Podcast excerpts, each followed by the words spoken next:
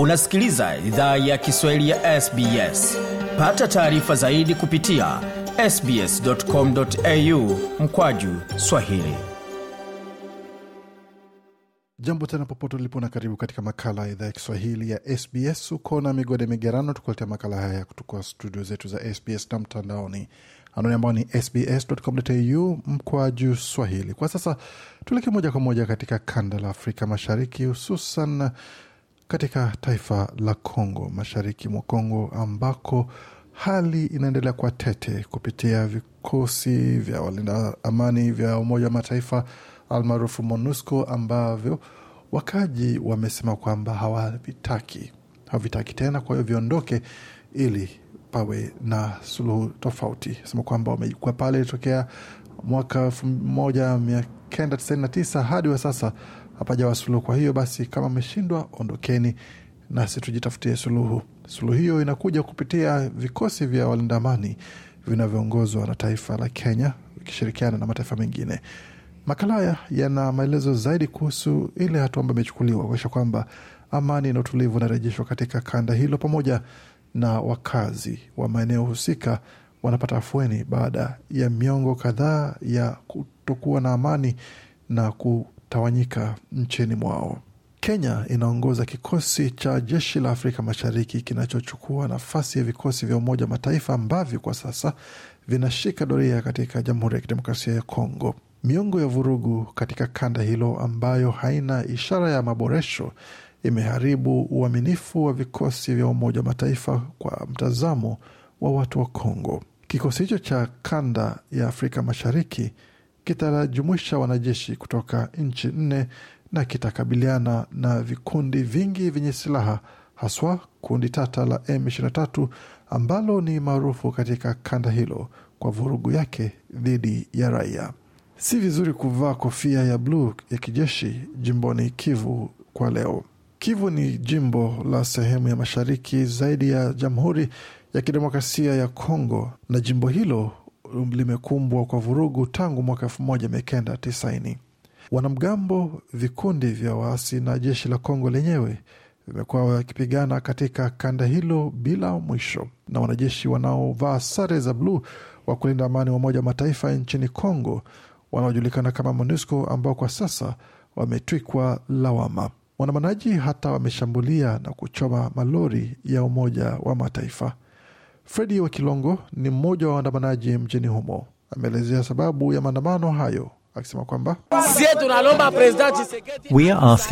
tunamwomba Rais Chisekedi atusaidie kuondoa MONUSCO hapa, na kama serikali yetu haiwezi kabiliana na waasi hawa, tupe sisi silaha tupambane nao. Hasira imeelekezwa pia kwa MONUSCO kwa sababu imekuwa Kivu tangu mwaka 1999 bila hali jimboni humo kuboreka. The Kivu Security Tracker ni shirika ambalo hufuatilia matukio ya vurugu katika eneo hilo. Miaka mbili iliyopita shirika hilo liliripoti kuwa takriban vikundi mia ishirini vyenye silaha vimo katika kanda hilo ambako vinaendelesha operesheni zao. Filippo Grandi ndiye kamishna mkuu wa wakimbizi katika Umoja wa Mataifa amesema hali ya kibinadamu ni janga na imekuwa hivyo kwa miaka mingi.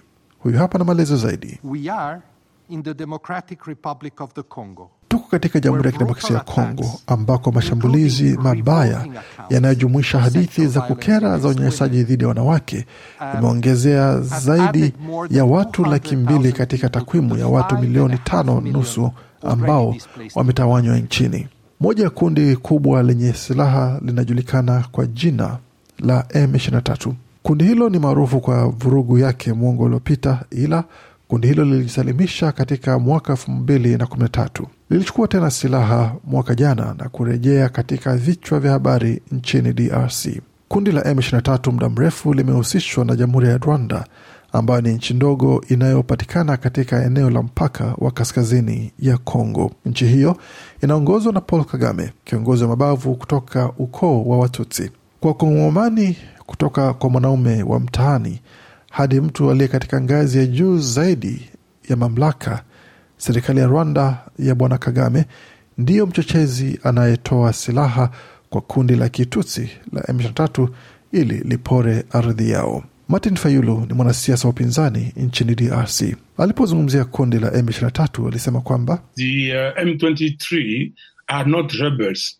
M23 si waasi, ni wenye Rwanda kutoka Rwanda na walitumwa na Rais Kagame kuyumbisha Kongo, na lazima tuache kusema kuwa tuna matatizo ya kiukoo nchini Kongo. We have ethnic issues in Congo. Kwa hiyo kama vikosi vya Umoja wa Mataifa vinaondoka, nani atalinda Kongo dhidi ya vikundi kama M23? Kenya imejitokeza kama kiongozi wa jamii ya Afrika Mashariki kutoa kikosi cha Wakenya wa kulinda amani kandani. Rais wa Kenya Daktari William Ruto ana maelezo zaidi. It is our collective responsibility to keep our region and our Ni wajibu wetu wa pamoja kuhakikisha usalama wa kanda na bara letu, na ni wajibu wetu kuwakabili wahalifu, magaidi na vipengele vyote hasi vinavyojumuisha makundi yenye silaha yanayotisha kanda letu, that terrorize our region alisema Daktari Ruto. Jeshi hilo la walinda amani litajumuisha vikosi viwili kutoka Uganda, viwili kutoka Burundi na kimoja kutoka Sudan Kusini, nchi tatu ambazo ni wanachama wa jamii ya mashariki ya Afrika pamoja na Kenya na DRC. Wanajeshi wa Kenya watakuwa na wajibu wa kulinda Goma, mji mkubwa zaidi wa Kivu Kaskazini ambao uliwahi kuwa chini ya udhibiti wa M23. Jenerali Robert Kivochi ni kiongozi wa jeshi wa ulinzi wa Kenya almaarufu KDF amesema hiyo ni hali ambayo hakuna anayetaka ona ikifanyika tena. Huyu hapa na maelezo zaidi. We will be going to go uh, to start with, and then from there, as you know, the Tutaenda Goma kwanza, na kama unavyojua makao makuu ya kikosi hiki chini ya Meja Jenerali Jeff Nyaga yatakuwa huko. Ni makao makuu ya vikosi vingi vinavyowakilisha nchi washiriki. Rwanda inaendelea kudai kuwa inalaumiwa bila kosa kwa matatizo ya nchi ya DRC, ila jimbo la Kivu ni nyumbani pia kwa rasilimali nyingi za madini zinazotumiwa vibaya na M23 pamoja na makundi mengine kupitia vurugu mbaya. Mauaji, ubakaji na ukeketaji ni kawaida nchini Kongo.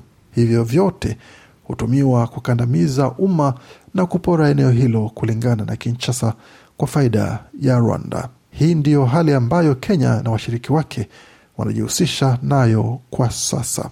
Kwa taarifa hii na mengine mengi zaidi kama taarifa hii, tembelea tovuti yetu anani ambayo ni sbs.com.au mkwaju Swahili. Makala haya yaliandaliwa na waandishi wetu Julien Re na Gode Migerano. Hii ni idhaa Kiswahili ya SBS. Je, unataka kusikiliza taarifa zingine kama hizi? Sikiliza zilizorekodiwa kwenye Apple, Google, Spotify au popote pale unapozipata.